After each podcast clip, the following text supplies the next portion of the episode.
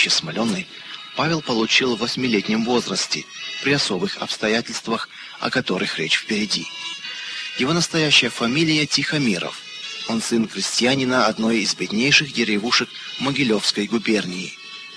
Семья Тихомировых состояла из отца, матери и двух малолетних детей, десятилетней Шуры и восьмилетнего Паши.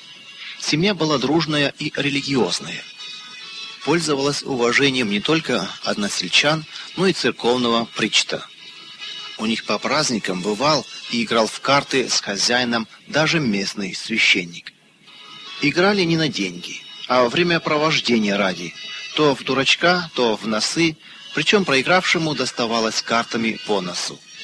Когда у кого-нибудь из игравших бывали деньги, детей командировали за водочкой, все приходили в веселое настроение, а батюшка говорил, «Умеренно пить не грешно». Сам Господь любил веселье и притворил воду в вино на браке в Кане Галилейской. Дети с интересом наблюдали при этом, как нос священника краснел не то от водочки, не то от ударов картами, которые особенно ловко наносил обычно выигравший отец. Добряк-священник только покрякивал, говоря, «Претерпевший же до конца спасется». Матфея 10:22. И на нашей улице будет праздник. Тогда держись, брат, и ты. Написано: "Не оставайтесь должными никому". Римлянам 13:8. И какую мерою мерите, такую и вам отмерится. Матфея 7:2. Но вот веселой жизни пришел конец. Следовавшие один за другим неурожаи заставили крестьян деревни Сосновки думать о переселении в Сибирь. Целыми днями толковали они об этом и, наконец, решили послать ходаков, подыскать подходящий участок земли в одной из сибирских губерний. В число ходаков попал и Тихомиров, как человек толковый и расторопный. Через три месяца ходаки вернулись. Участок был найден в Томской губернии. Распродав все имущество, переселенцы тронулись в путь дорогу. Несколько вагонов длинного поезда, одного из нескольких переселенческих поездов, заняли сосновцы. Дело было в 1897 году. Медленно двигавшиеся поезда делали продолжительные остановки для пересадок на узловых станциях Самара, Челябинск, Омск. По целым неделям переселенцам приходилось ожидать нужных поездов, они, кое-как, валяясь на полу, проводили дни и ночи тесных станционных помещениях. Кипяченой воды в баках не хватало, горячая пища в буфетах была не по карману беднякам. Голодный люд набрасывался на дешевую селедку да вяленую воблу, пил сырую воду. И вот появились сперва желудочные заболевания, потом холера. Заболели преимущественно взрослые, не доехав до Томска, заболел и Тихомиров. Все признаки говорили о холере. К ужасу его жены и детей на одной из станций больного вывели из вагона и отправили в барак для заразных больных. Конечно, жена и дети также оставили поезд и приютились недалеко от барака, за составленными вместе железнодорожными снеговыми щитами, чтобы по несколько раз в день справляться о здоровье мужа и отца. С каждым разом вести были печальнее. Прошло три дня, и убитая горем Тихомирова объявила детям, что и она заболела, как их отец. Душераздирающей была сцена, когда носильщики забирали у плачущих детей дорогую мать. С нею они лишились последней опоры. Мать долго не решалась выпустить их из своих объятий, чувствуя, что расстается с ними навсегда. Но ужаснее смерти была для нее мысль о том, что ее дорогие дети останутся круглыми сиротами на чужой стороне. Вот унесли в барак и мать. Дети с воплем отчаяния бежали за людьми, уносившими ее от них. Но тяжелая дверь барака бессердечно захлопнулась перед ними. Какими несчастными и одинокими почувствовали себя теперь Шура и Паша.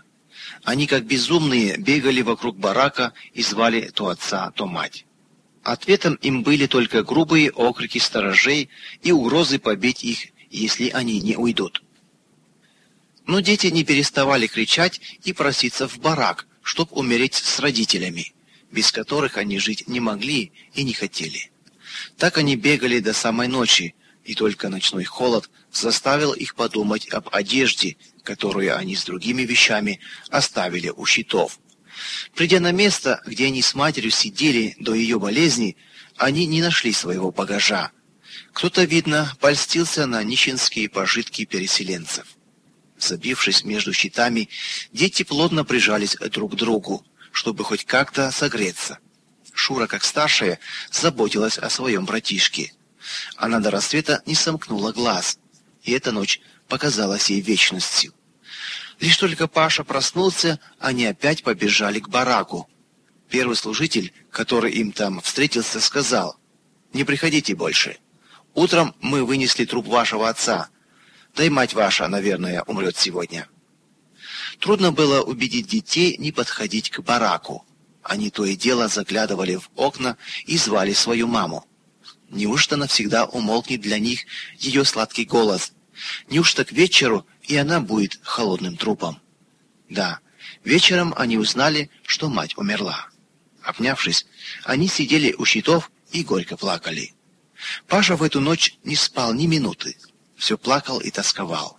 Сев спиной к щитам, он смотрел на уходившую вдаль линию железной дороги и мучительно переживал в своем детском воображении все ужасные события последних дней. Наконец он сказал, заметив идущий поезд. «Шура, я не хочу жить без мамы и папы. Пойдем ляжем на рельсы. Пусть паровоз раздавит нас, и мы помрем. Зачем нам жить? Куда мы теперь пойдем? Кому мы нужны?» С этими словами Паша схватил сестру за руку и стал тащить ее к железнодорожному полотну. Шуру охватил ужас. Она обняла братишку и, рыдая, говорила, «Нет, ни за что не пойду под поезд, и тебя не пущу. Боюсь, страшно». «Пусти, я один побегу», — кричал мальчик. Пока они уговаривали один другого, поезд промчался мимо. Паша упал вниз лицом на землю и завопил. «Зачем ты меня удержала? Я не хочу больше жить». Старшая сестренка, умная и ласковая, стала убеждать брата более об этом не думать. Долго пришлось ей его уговаривать, пока он успокоился и пообещал не думать о смерти, не покидать Шуру совсем одну на свете. Опять дети сели у щитов, прижавшись друг к другу, и стали ждать рассвета. Они решили пойти утром на могилу родителей. Холодная ночь тянулась бесконечно долго для прозябших голодных детей. Но вот и утро. Дети побежали к кладбищу, где на особо отведенном месте хоронили больных, умерших от заразной болезни. У ворот кладбища дети попросили сторожа впустить их и указать, где погребены их родители. Но сторож грубо ответил, «Разве мало их сюда перетаскали за эту ночь? Разве я обязан знать, кого тут закапывают?» да притом их сваливают в одну яму по десять, а то и по двадцать человек. Не добившись ничего, дети уставились заплаканными глазенками сквозь щели забора на беспорядочные группы холмиков из сырой глины. Долго они так стояли, смотрели и плакали, пока сторож их не отогнал. Убитые горем, рука об руку, они молча шли назад, к щитам, свидетелям их тяжких переживаний за пять последних дней – их разлуки с матерью. Это место сделалось для них, осиротевших, чем-то близким, вроде родного дома. Они стали думать и советоваться, как им быть и что делать. Не хотелось им попасть в барак для осиротевших детей, но они осознавали, что это было бы для них спасением от голода, который все больше давал о себе знать. Их небольшие запасы съестного пропали вместе с багажом, а там были и деньги. Жутко было теперь одиноким детям, голодно и холодно. Весенние жаворонки весело заливались над ними, распевая свои незатейливые песенки. Яркое солнышко золотило все кругом, а в сердцах сиротах была черная ночь. Горе особенно сблизило теперь сестру и брата. Шура стала для Паши как бы второй матерью, ласкала его, утешала как могла и приговаривала. «Не будем унывать, мой милый, Бог нас не оставит. Дети уже решили идти в ближайшую от станции деревню и просить хлеба, как вдруг услышали грубый окрик. «Вы что тут делаете? Вы чьи?» Перед ними стоял незнакомец в форменной одежде и разглядывал их. Смутились дети и не сразу ответили, что они переселенцы и что их отец и мать только что умерли. Незнакомец приказал им идти за ним и отвел их на распределительный пункт, где их сейчас же определили в барак для осиротевших, чего они так боялись, особенно потому, что грозила разлука. Барак для девочек был за несколько станций от этого места. Но несмотря на мольбы и слезы детей, Пашу повели версты за три от станции в барак для мальчиков. А Шуру отправили с первым отходившим поездом на ту станцию, где был барак для девочек. Нетрудно себе представить страдания разлучавшихся детей, ведь каждый терял в другом все, что ему было дорого в жизни.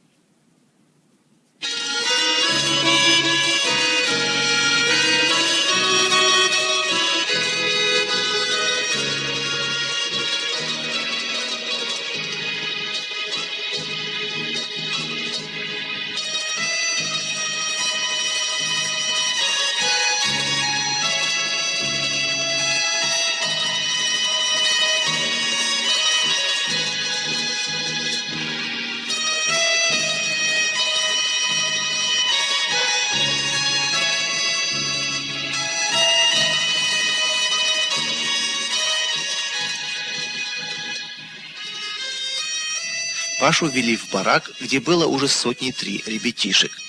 Многие жили там уже довольно давно, освоились с новыми условиями и были шаловливы. Новичка Пашу они встретили шутками и увесистыми толчками в бока и спину для первого знакомства. Через неделю Паша задумал бежать из барака. Вся обстановка, невнимание к нуждам детей, грубость многих ребятишек, драки крик и противные постные щи каждый день на обед стали ему невыносимы. И вот он стал выжидать удобного момента для бегства. Детям не позволяли одним отлучаться из барака, но медлить было нельзя. А потому в одну темную ночь Паша, выйдя во двор, перелез через дощатый забор и опрометью кинулся в сторону, противоположную железной дороге. В верстах в пяти от нее начинался большой лес, Очутившись в чаще, Паша почувствовал себя спокойнее. Теперь он не бежал, а шел, стараясь не терять из виду опушку леса, чтобы не заблудиться, и все же уйти подальше от этого места, где был барак. Долго он так шел, наконец утомился, прилег под одним деревом и скоро заснул. Во сне ему казалось, что его догнали и притащили в барак, а там били и, раскрывая ему рот, без конца вливали противных постных щей. Яркое весеннее солнышко уже сильно пригревало, когда маленький беглец проснулся. Разноголосые пташки просто оглушали его своим пением. Они точно старались похвалиться своим искусством перед пришельцем в их зеленое царство. Паша сел и стал думать, что ему делать дальше.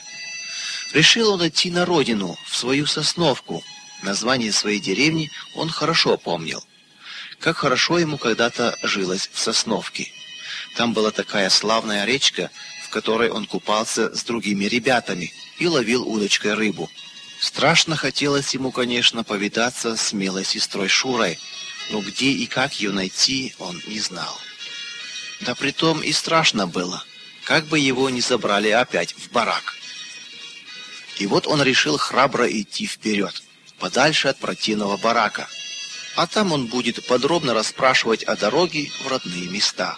Целый день он шел, стараясь избегать селений, и только в одной деревушке выпросил себе хлеба. Настала другая ночь, и он пошел вглубь леса, чтобы там заночевать.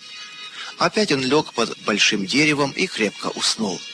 Перед самым рассветом он почувствовал толчок, и кто-то язычным голосом его окликнул. «Эй, вставай, мальчуган! Что ты тут лежишь? С кем ты тут?» Поднявшись, Паша увидел трех здоровенных молодцов, вооруженных с головы до пят, и порядком испугался. «Не бойся, мы тебя не тронем. Расскажи, зачем ты здесь?» Видя, что это люди не из барака, Паша откровенно рассказал им все, что ему пришлось пережить и куда он держит путь. Они слушали его со вниманием, Мальчик им, видимо, понравился своей бойкостью и находчивостью. Посоветовавшись между собою, они решили взять его к себе. «Не то погибнет», — говорили они. «Из него может выйти толк, раз уж не побоялся он бежать из приюта и пробирается пешком на родину. Нужно только воспитать его по-нашему». О своем решении они объявили мальчугану, причем хвалили свою жизнь и обещали, что ему у них будет отлично. Паша не прикословил. Он боялся этих вооруженных людей и последовал за ними вглубь леса. На одной поляне их ждали оседланные кони, а при них еще один дюжий молодец. Он подхватил Пашу под руки, посадил впереди себя на одного из коней, и они поехали. Ехали они долго по лесным извилистым дорогам, наконец остановились. Коней куда-то увели, а сами, согнувшись и увлекая за собою Пашу, вступили в какое-то отверстие между поваленными бурей деревьями. Через несколько минут ходьбы в густой чаще очутились на поляне, где находилось около двадцати человек. Большей частью вооруженные мужчины и несколько женщин. Все взоры обратились на приведенного мальчугана, грязного и обтрепанного. Посыпались вопросы – кто он, откуда. Один из мужчин, по-видимому, начальник банды, спросил, «Как тебя зовут?» «Паша, Павел», — твердо сказал мальчик. «А по фамилии?» «Моя фамилия Тихомиров». «Ну, это нам не подходит. Твоя фамилия будет Смоленый. Уж больно ты грязный и измазанный», — шутливо сказал начальник. С тех пор все его звали не иначе, как Смоленый. Новая фамилия понравилась всем. Паше стало ясно, что он попал в шайку разбойников. Мало-помалу он освоился с новой жизнью, и она ему даже понравилась. Бесшабашная вольность, хорошая пища и веселое настроение под хмельком – все располагало его к этим людям, и он перестал уже думать о Сосновке. Не забыл он только свою сестрицу Шуру и часто грустил, думая, что и ее уже нет в живых. Маленький Смоленый вскоре стал любимцем всех разбойников, их забавой. Он живо интересовался их похождениями и нетерпеливо ожидал новой добычи. Он забыл то, что ему говорили когда-то родители о грехе воровства. Теперь ему даже приятно было видеть награбленные вещи и слушать рассказы разбойников по возвращении их с работы, как они называли свое злое дело. Прошло восемь лет и 16-летний Смоленый уже принимал активное участие в грабежах и разбоях. За свою сообразительность, ловкость и храбрость он сделался помощником атамана. Их работа наводила ужас на окрестные селения на расстоянии ста верст в окружности. Тремучие леса позволяли им спокойно продолжать свое дело. Казалось, их никто не найдет, не потревожит. Грабили они всех, кто попадался под руку, нередко и убивали.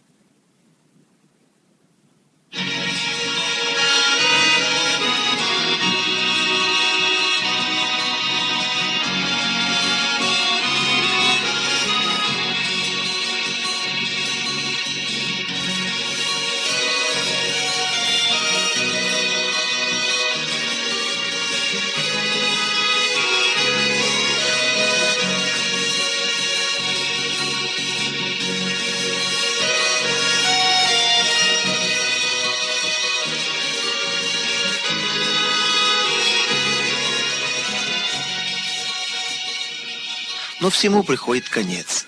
Один для разбойников довольно обыкновенный случай неожиданно произвел полный переворот в их жизни. Дело было глубокой осенью.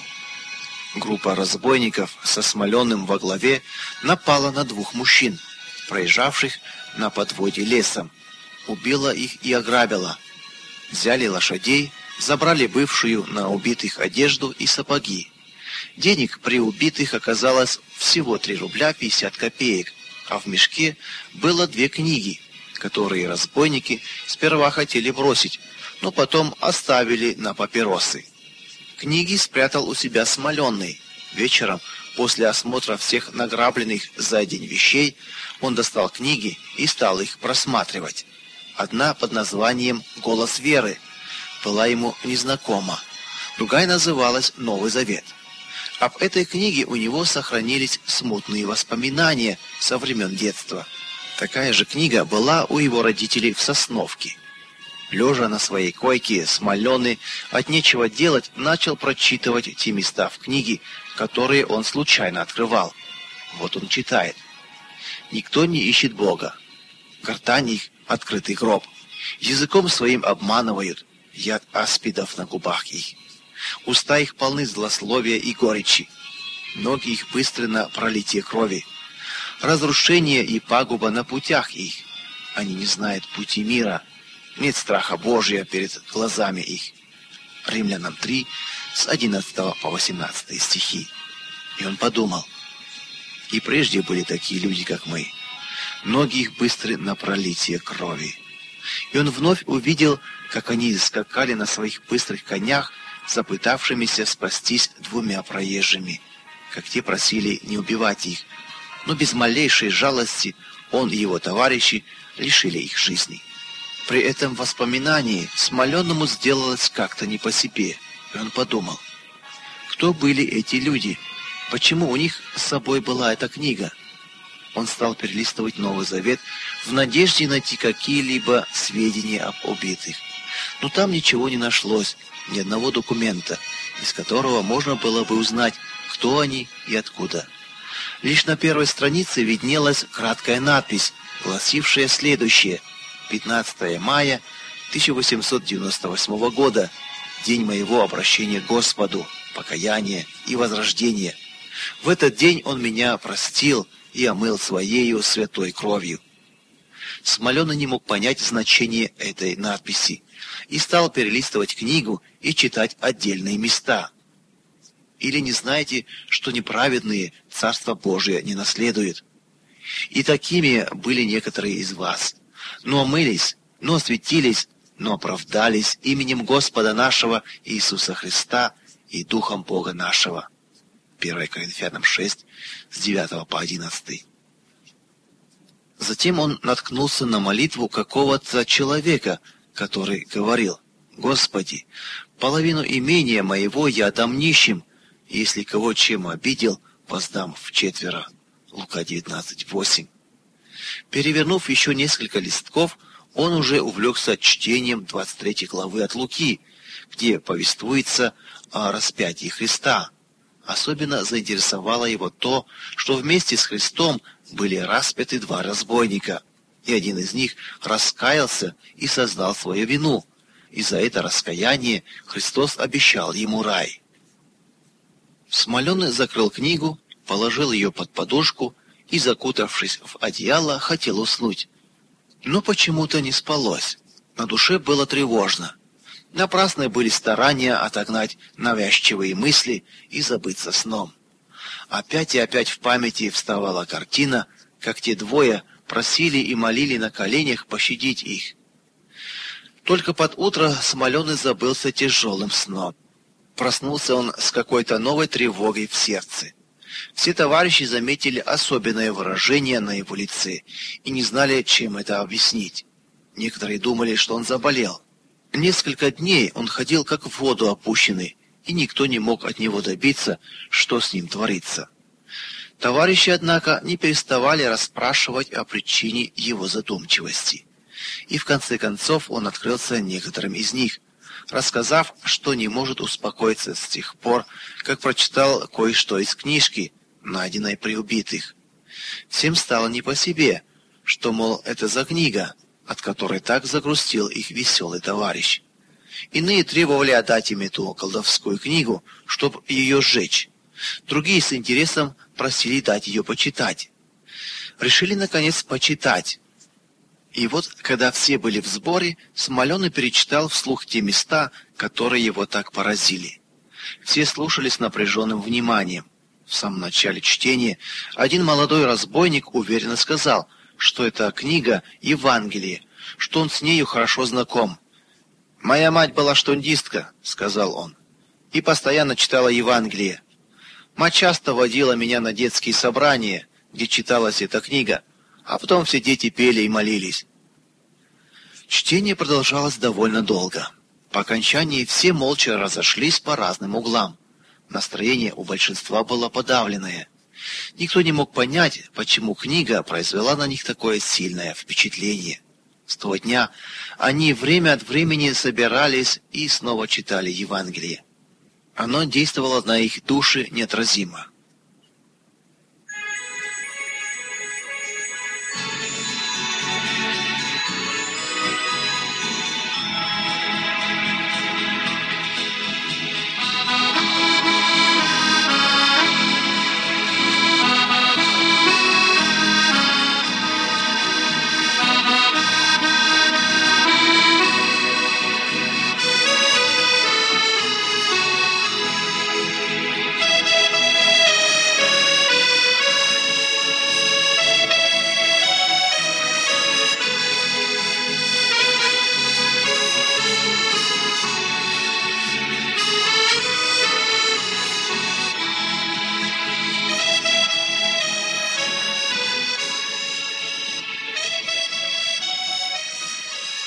Прошло не более месяца, и вот молодой разбойник, мать которого была штундистка, открыто заявил, что не может больше продолжать заниматься своим преступным делом.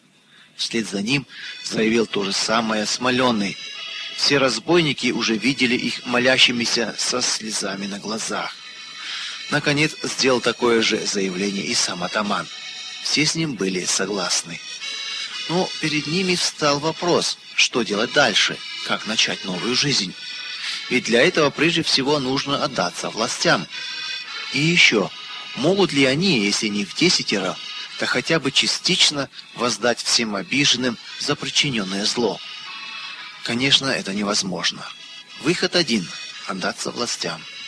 Большинство с этим не согласилось.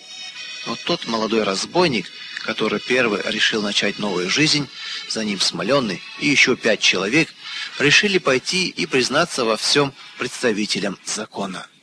Настал день, когда они решили разойтись, кто куда хочет. Прощание было трогательное. Товарищи попросили Смоленного напоследок прочитать еще что-нибудь из Евангелия. Он открыл место, где описывается встреча Христа с двумя бесноватыми – весьма свирепыми людьми, вышедшими из гробов, то есть погребальных пещер, из которых Христос изгнал злых духов, после чего исцеленные пошли за ним. «Так и с нами случилось», — добавил Смоленный. «Мы желаем оставить нашу греховную жизнь. Довольно нам делать людям зло. Пойдем за Христом». С этими словами Смоленный упал на колени, громко каялся в своих злодеяниях, каялись также и другие. В общем плаче и стоне слышались бессвязные возгласы, отдельные слова. «Прости нас, меня, не вспомини мне, омой своей кровью, дай силу, не буду, не хочу, обещаю» и тому подобное.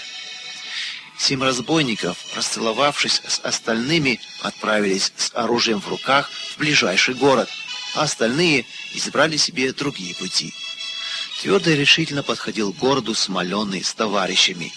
На первой же улице они обратили на себя внимание прохожих, недоумевавших, откуда взялась эта группа пестро одетых вооруженных людей. На углу одной из главных улиц они попросили полицейского указать им, где живет прокурор окружного суда. Городовой показал на большой двухэтажный дом на этой же улице. Они уже раньше договорились, что Смоленый, как самый бойкий и речистый, изложит их дело прокурору словесно. Глазам вошедших представилась большая светлая комната с паркетным полом, где уже около 20 человек ожидало приглашения к прокурору. У двери в кабинет стоял курьер.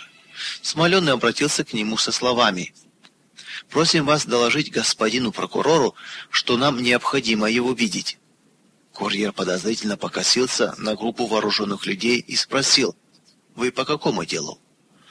«По очень важному», — ответил Смоленый. Курьер скрылся за дверью. И вот через несколько минут разбойники стояли перед внушительного вида пожилым господином, немного взволнованным неожиданным появлением семи вооруженных молодцов. В свою очередь волновались перед представителем закона и разбойники — решившиеся на такой необычный шаг, как добровольное признание. «Разрешите объяснить вам, кто мы такие и почему мы здесь?» Дрожащим голосом начал Смоленный. «Мы разбойники, но вы нас не бойтесь. Мы пришли к вам во всем признаться и покаяться. Мы глубоко сознаем, какое зло мы делали, и вот мы пришли отбыть положенное законом за разбои наказание. Поступайте с нами, как того требует справедливость. А вот наше оружие. Возьмите его». При этих словах Самоленный и все остальные быстро сложили в одну кучу все свое оружие. Прокурор растерялся и не сразу овладел собою. Ему впервые в жизни приходилось присутствовать при исповеди целой группы людей, добровольно отдающихся в руки представителя закона. Затем он позвонил в полицейскую часть и через несколько минут явился во главе с начальником полиции небольшой отряд вооруженных солдат. Был составлен протокол предварительного допроса, и дело направили к следователю. На допросе, когда Смоленый в общих чертах рассказал историю своей жизни и назвал причину, побудившую его и его товарищей оставить преступный образ жизни в лесах, прокурор и все присутствовавшие были тронуты а некоторые с трудом скрывали слезы. Им трудно было понять, что происшедшая с преступниками внезапная коренная перемена была только следствием их знакомства с Евангелием. «Я уже не смоленный больше, а Павел Тихомиров», — говорил юноша. «Я хочу служить Богу и людям. Я безропотно буду переносить полагающиеся мне по закону наказание. Мы теперь в ваших руках» и ему вторили все его товарищи.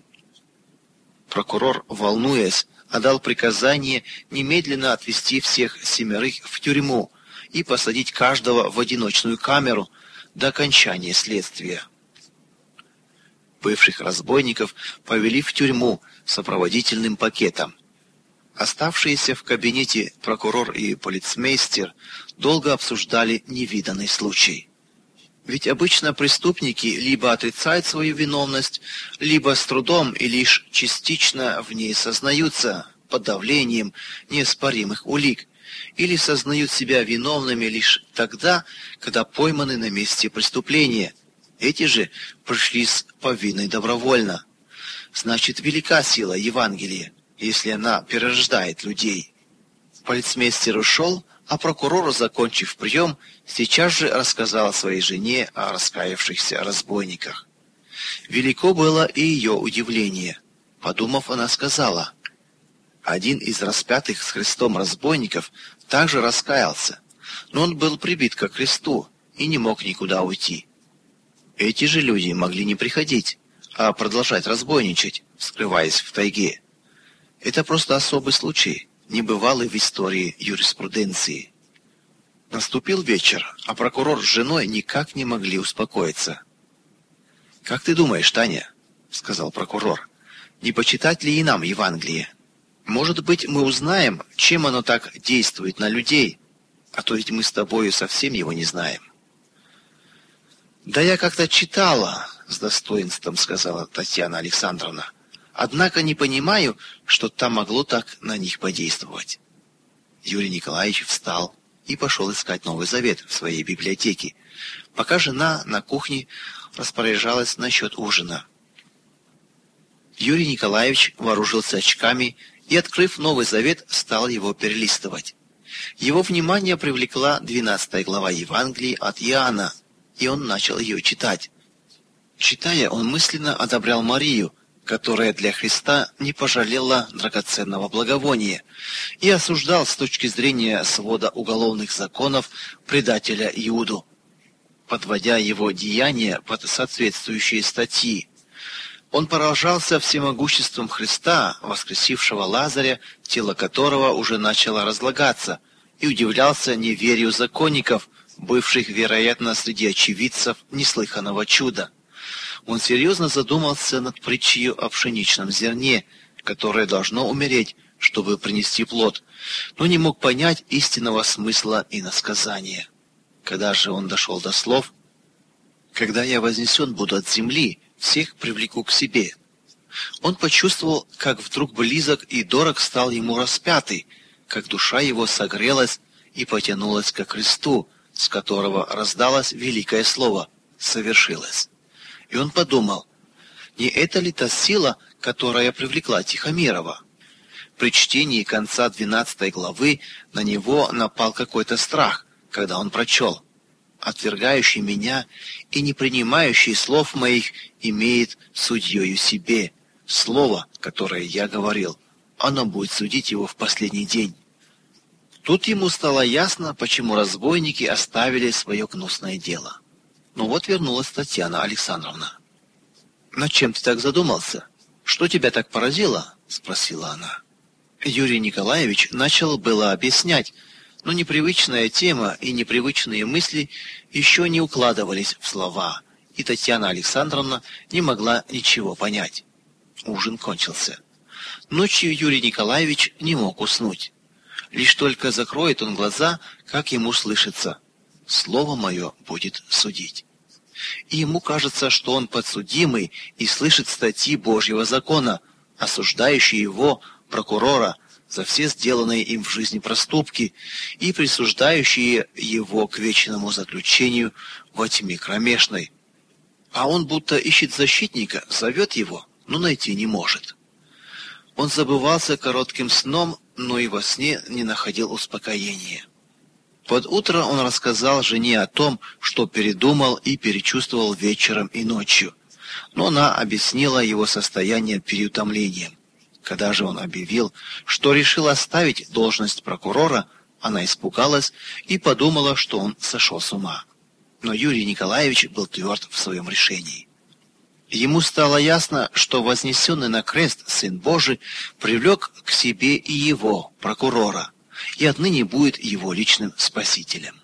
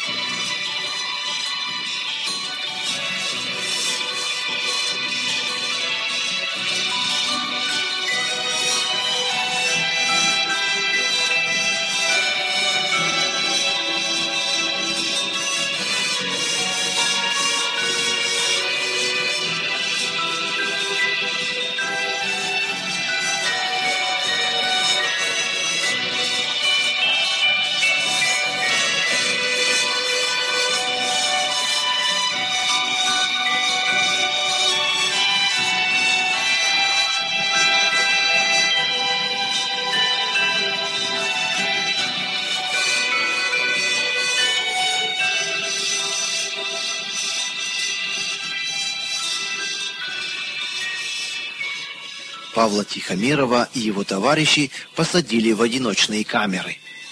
Все следователи, допрашивающие бывших разбойников, удивлялись сделанному ими шагу и особенно поражались факту, что эти люди совершенно переродились под влиянием Евангелия. Так вот, какова сила этой божественной книги, когда к ней подходят с чистым сердцем и желанием знать правду – Вскоре в городе начали говорить не только о раскаянии бывших разбойников и внезапном необъяснимом уходе в отставку прокурора, но и о том, что тюремный священник потребовал изоляции бывших преступников, утверждая, что под влиянием Тихомирова и его товарищей арестанты принимают их веру. Но огонь Евангелия трудно было погасить, и он горел по всем камерам. Многие из арестантов и некоторые из тюремной стражи чуть ли не наизусть заучили главы 12 и 16 деяний апостолов, так они им понравились. Через год все семеро предстали перед судом. Новому прокурору не пришлось сгущать краски в своей обвинительной речи ввиду их добровольного признания а бывший прокурор, выступавший теперь в качестве защитника, просил присяжных о снисхождении для людей, пришедших с повинною и желающих начать трудовую, честную жизнь. Тем не менее, они были приговорены к десятилетним каторжным работам. Приговор они выслушали с полным смирением, в сознании, что его заслужили, и отказались от своего права обжалования. Суд проходил при открытых дверях. Когда им было предоставлено последнее слово, каждый из них в тех или других безыскусных выражениях жалел о том, что столько лет причинял людям зло, и говорил о действии на его душу того, кого он узнал из Евангелия.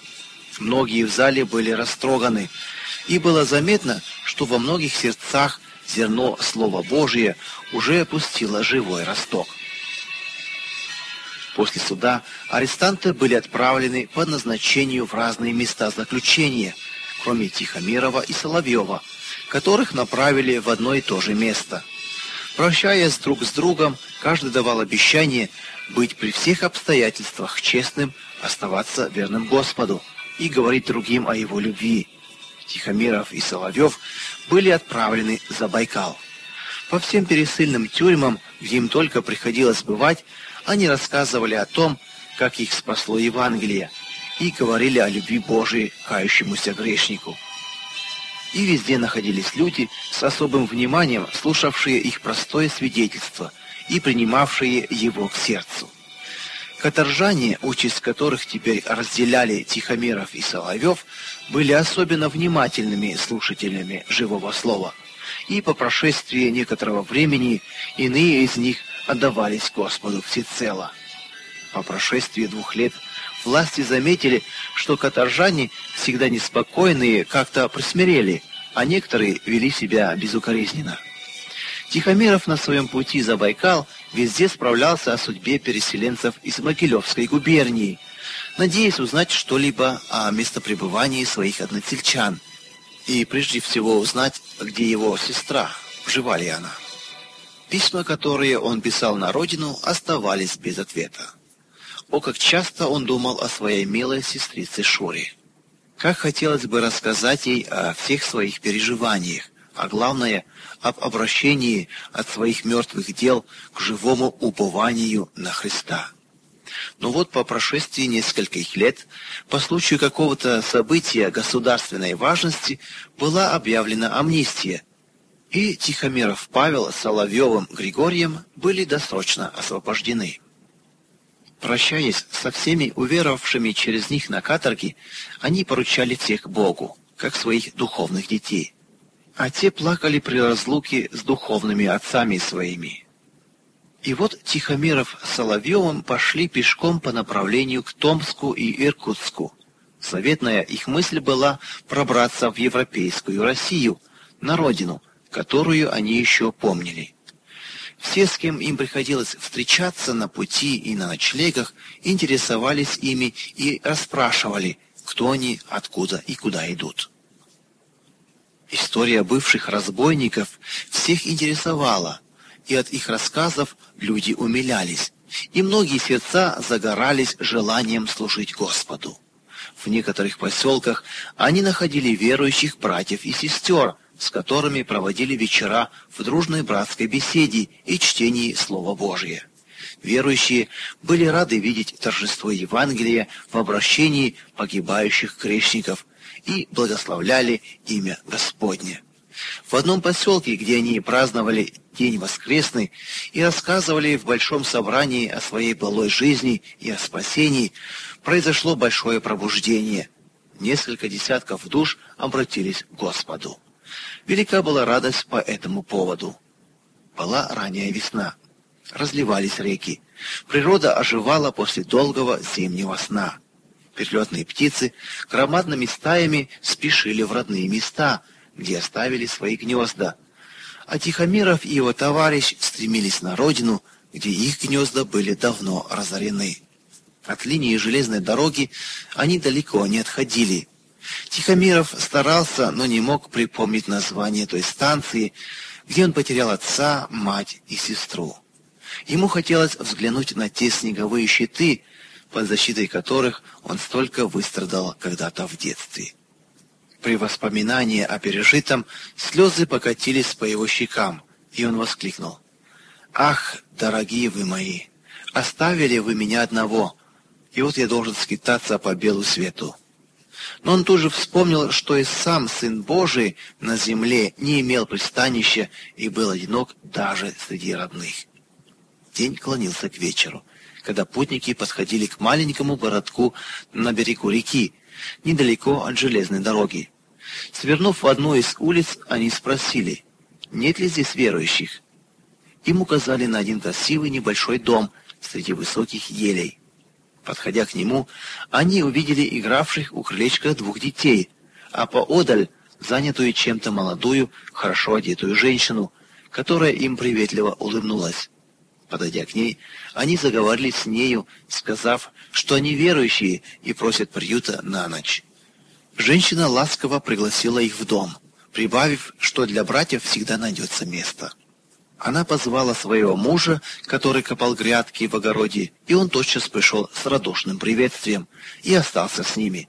А тем временем хозяйка спешила приготовить чай. Пока грелся самовар, она подоила двух коров и накрыла стол.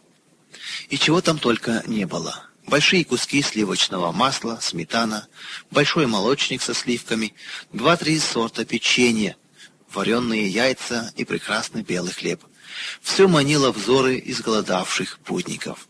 Вошла приветливая хозяйка в обшитом кружевами белом переднике и сказала мужу.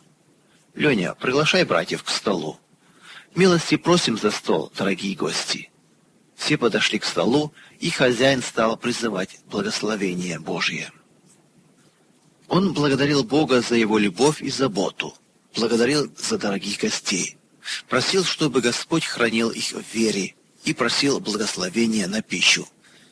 Тихомиров никогда в жизни не бывал за таким обильным столом и в такой гостеприимной милой семье. Его душа переполнилась чувством восхищения и умиления.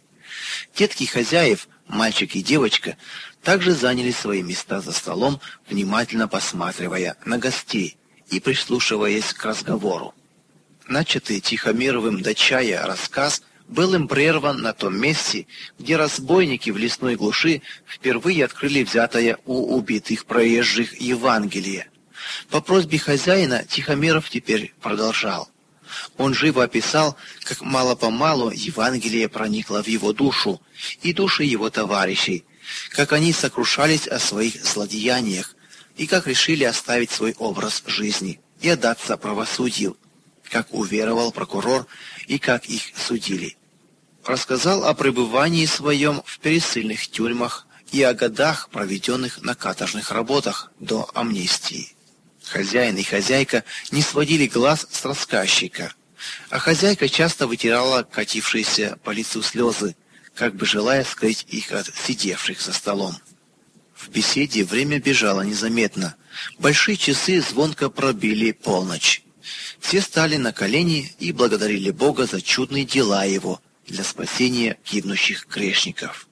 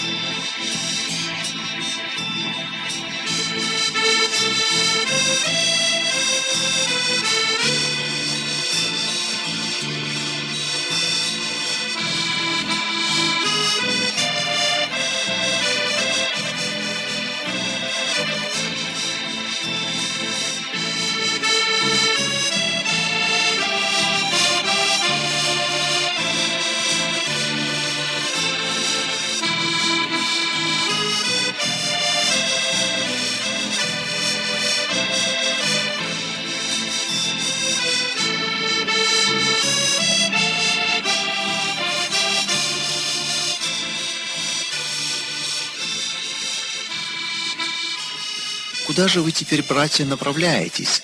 В волнении спросила хозяйка, когда все встали. «Мы решили пойти на родину, в Россию», — ответил Тихомиров. «А есть там у вас кто-нибудь из ваших родных?» — продолжала она. «Вот у Соловьева есть или была там мать, верующая. Она жила в Киевской губернии, а у меня нет никого, ни отца, ни матери. Иду просто посмотреть свое родное гнездо, деревню в Могилевской губернии.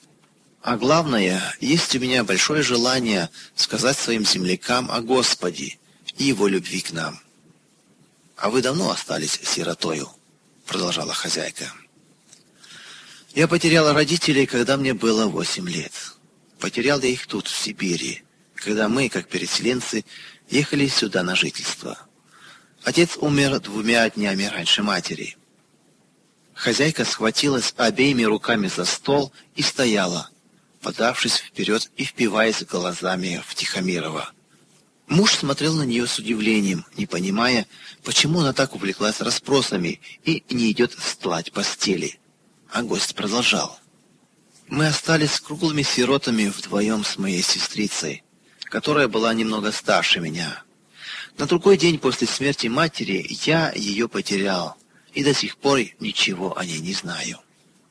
Наверное, она погибла, как погибло много осиротевших детей в невозможных условиях быта переселенцев. Хорошая это была девочка.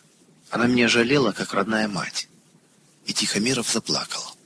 Бледная, как смерть, хозяйка воскликнула, заливаясь слезами. «Не ты ли это, милый мой братец Паша? Скажи скорее. Сердце говорит мне, что это ты. Шура, тебя ли я вижу? Ангел ты мой, милая сестра!» Рыдая, как ребенок, воскликнул он. «Да, это я, твоя сестрица. Милый ты мой. Уж как я болела о тебе душой!» Брат и сестра бросились друг другу в объятия, целовались, плакали. Снова плакали и снова целовались. Тихомиров бросился к детям, которые, глядя на маму, тоже плакали. Он целовал то их, то мужа сестры. В общей радости принял участие и Соловьев, пораженный неожиданной встречей потерявших друг друга брата и сестры. О, что это была за радость! Шура так разволновалась, что не знала, за что взяться. Она снова и снова подходила к Паше, обнимала его и говорила. «Ты ли это, братец? Тебя ли я вижу? О, какое счастье! Когда вы подошли к нашему дому, я словно нашла что-то драгоценное. Сердце наполнилось дивной радостью. Я не понимала, почему это. Мне сейчас же захотелось приютить вас у себя и угостить. Я и так после пережитого мною бедствия всегда с радостью принимаю нуждающихся. А тут как-то особенно душа к этому стремилась. Теперь я знаю почему. Пришел ко мне мой милый братец. Ведь двадцать лет мы с тобой не виделись. О, что это за радость! И они снова упали на колени и славили Господа с таким жаром, как никогда раньше. Все славили Господа, и даже пятилетняя дочурка Шуры сказала, «Добрый Иисус, спасибо тебе, что ты привел к нам дядю Пашу». Плакали все. А Алексей Васильевич благодарил Бога за такой драгоценный подарок его жене. Было три часа полуночи, а они еще не спали, и даже дети не ложились. Снова пили чай, беседовали и, наконец, поручив себя охранению Господа, разошлись перед рассветом. После пережитых волнений сон у всех был беспокойный. Паше грезилось, что он опять в лесу и читает товарищам-разбойникам Евангелие. Прощание с ними, прокурор, суд, пересыльные тюрьмы, каторга. Когда он просыпался и убеждался, что это только сон, он снова славил Господа. Утром за чаем опять удивление и восхищение милостью Божьей, его заботливостью о сиротах. Шура опять просила брата рассказывать о его переживаниях с того дня, как они расстались у снеговых щитов железнодорожной станции. Она сама всего натерпелась в бараке для девочек, где оставалась до глубокой осени.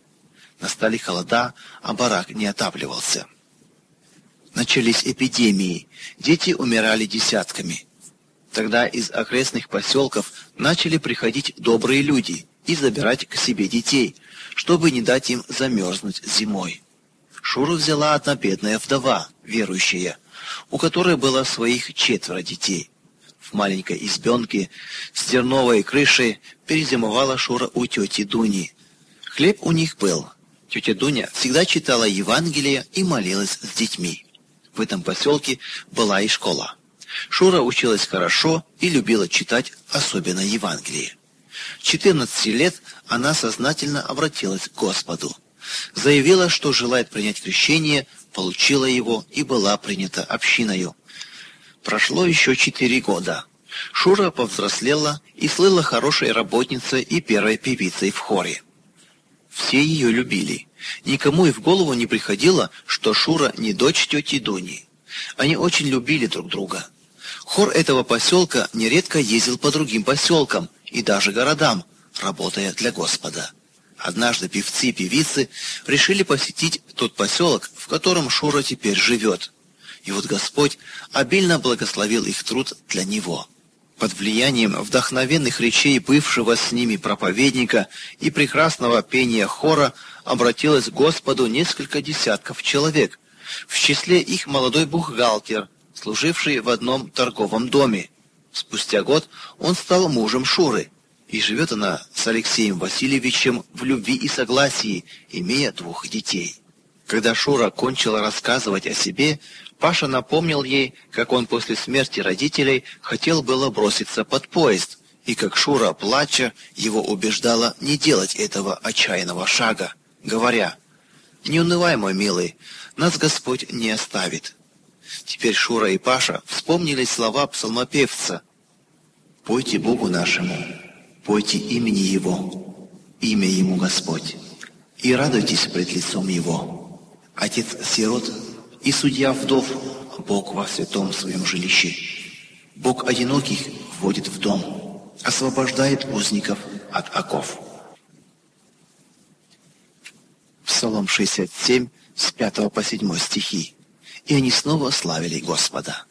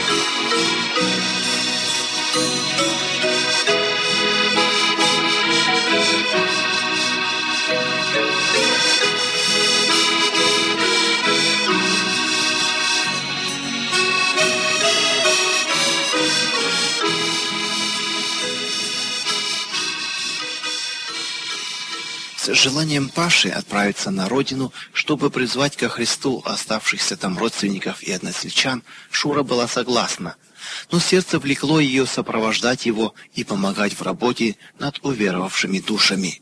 Алексей Васильевич охотно на это согласился, обещая хорошо присматривать за мальчиком, а девочку Шура решила взять с собою. Средства для поездки дал Алексей Васильевич. Через три дня они уже ехали в европейскую Россию. Вот, наконец, Самарская губерния, Саратовская, Пензенская, Воронежская, Курская и Киевская. В Киеве Соловьев простился с Пашей и Шурой и поехал в свою деревню в надежде присоединиться к ним после свидания с матерью, а они поехали в Могилевскую губернию. Вот и родная Сосновка. Въехав в деревню, они стали расспрашивать о Тихомировых, и оказалось, что в Сосновке проживают два родных брата их отца, две тетки и несколько дальних родственников. Все они удивились появлению в их деревне Паши и Шуры, о которых слышали, что они умерли вслед за родителями, не доехав до места назначения. Каждый звал их к себе в гости. Вскоре все они узнали, что новонайденные молодые родственники – христиане – когда их приглашали ознаменовать радость свидания выпивкой, они отказывались, говоря, что христианам это не полагается. Но почему же удивлялись сосновцы, ведь и они христиане, а пьют водку при каждом случае? Отсюда обыкновенно начиналась беседа, потом переходили к чтению Слова Божия. Сильно действовал на них рассказ Паши о том, каким путем он пришел к покаянию. Почти каждый вечер сосновцы собирались к Тихомировым слушать Слово Божье. И мало-помалу истина пробивала кору застарелых предрассудков. Многие нашли в Христе своего личного Спасителя и решили отдаться Господу. И вот новое испытание. Священник заволновался и поднял на ноги всю окрестную полицию доносом, что приехал какой-то каторжник и поколебал в народе все устои православной веры. И если власть не вмешается, то от нового учения могут пострадать устои государства.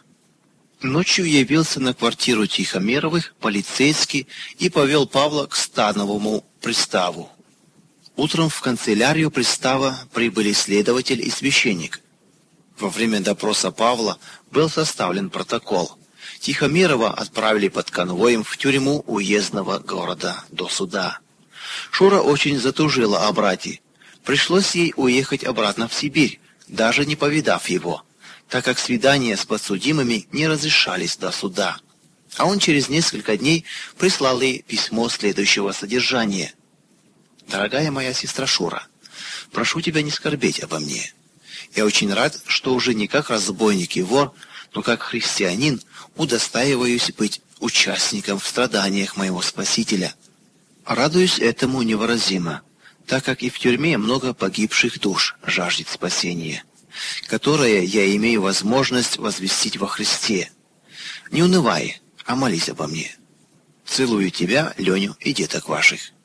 До суда прошел целый год, и Павел побывал уже в трех тюрьмах. Всюду он проповедовал Христа, и всюду грешники обращались на путь спасения. Тюремные священники просили власти избавить их от еретика, с которым нет никакой возможности сладить.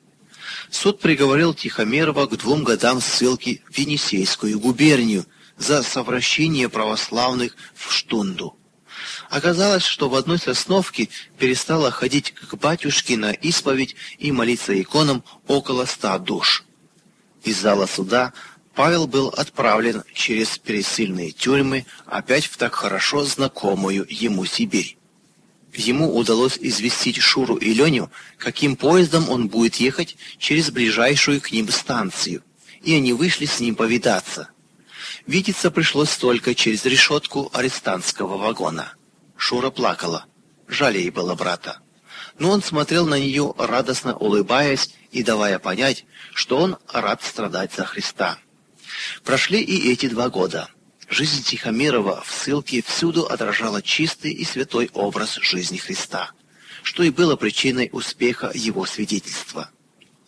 За это время он вел переписку с Шурой, а также с Соловьевым, который писал ему, что остался жить в родном селе, где небольшая община евангельских христиан встретила его по-братски, и что он работает в ней с большим благословением.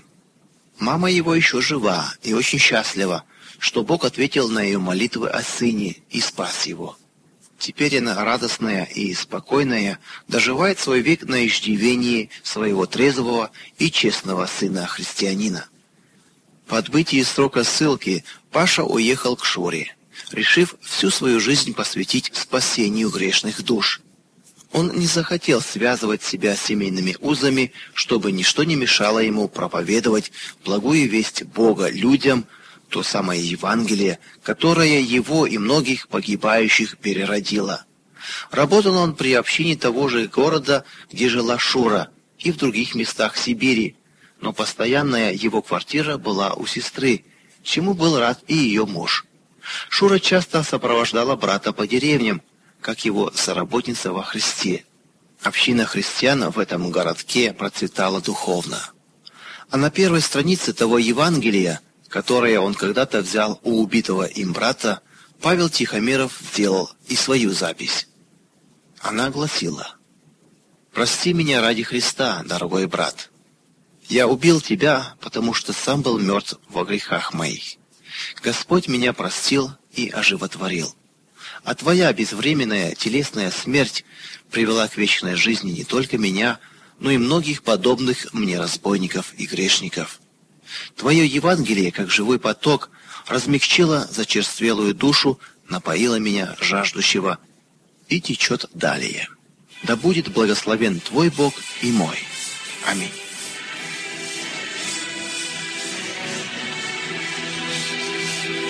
Расскажу я всем живущим, как Христос мой пострадал, как под временем гнетущим на кресте Он умирал. Расскажу я всем живущим, как Христос мой пострадал, как он всем к нему идущими и радость обещал. Часто я не слышу зова и блуждаю, как овца, но меня находит снова он с любовью Отца. Я в борьбе с грехом был ранен, я устал и изнемог. Взор был скорбен, затуманен,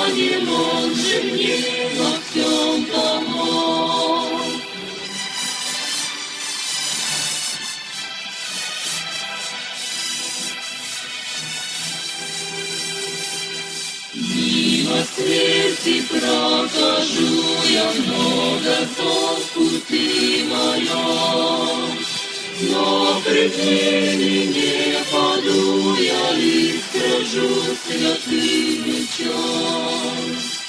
Он берет меня за руки и опять вперед ведет. Я не знаю с ним разлуки, я не знаю с ним забот. Я не знаю с ним разлуки, я не знаю с ним забот.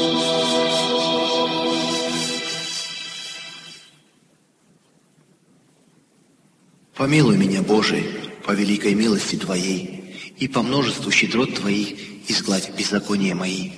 Многократно омой меня от беззакония моего, и от греха моего очисти меня. Ибо беззаконие мои я сознаю, и грех мой всегда предо мною. Тебе, Тебе единому согрешил я, и лукавое пред очами Твоими сделал. Так что Ты праведен в приговоре Твоем и чист в суде Твоем. Вот я в беззаконии зачат, и во грехе родила меня мать моя. Вот ты возлюбил истину в сердце, и внутрь меня явил мне мудрость. Окропи меня и сопом, и буду чист, омой меня, и буду белее снега.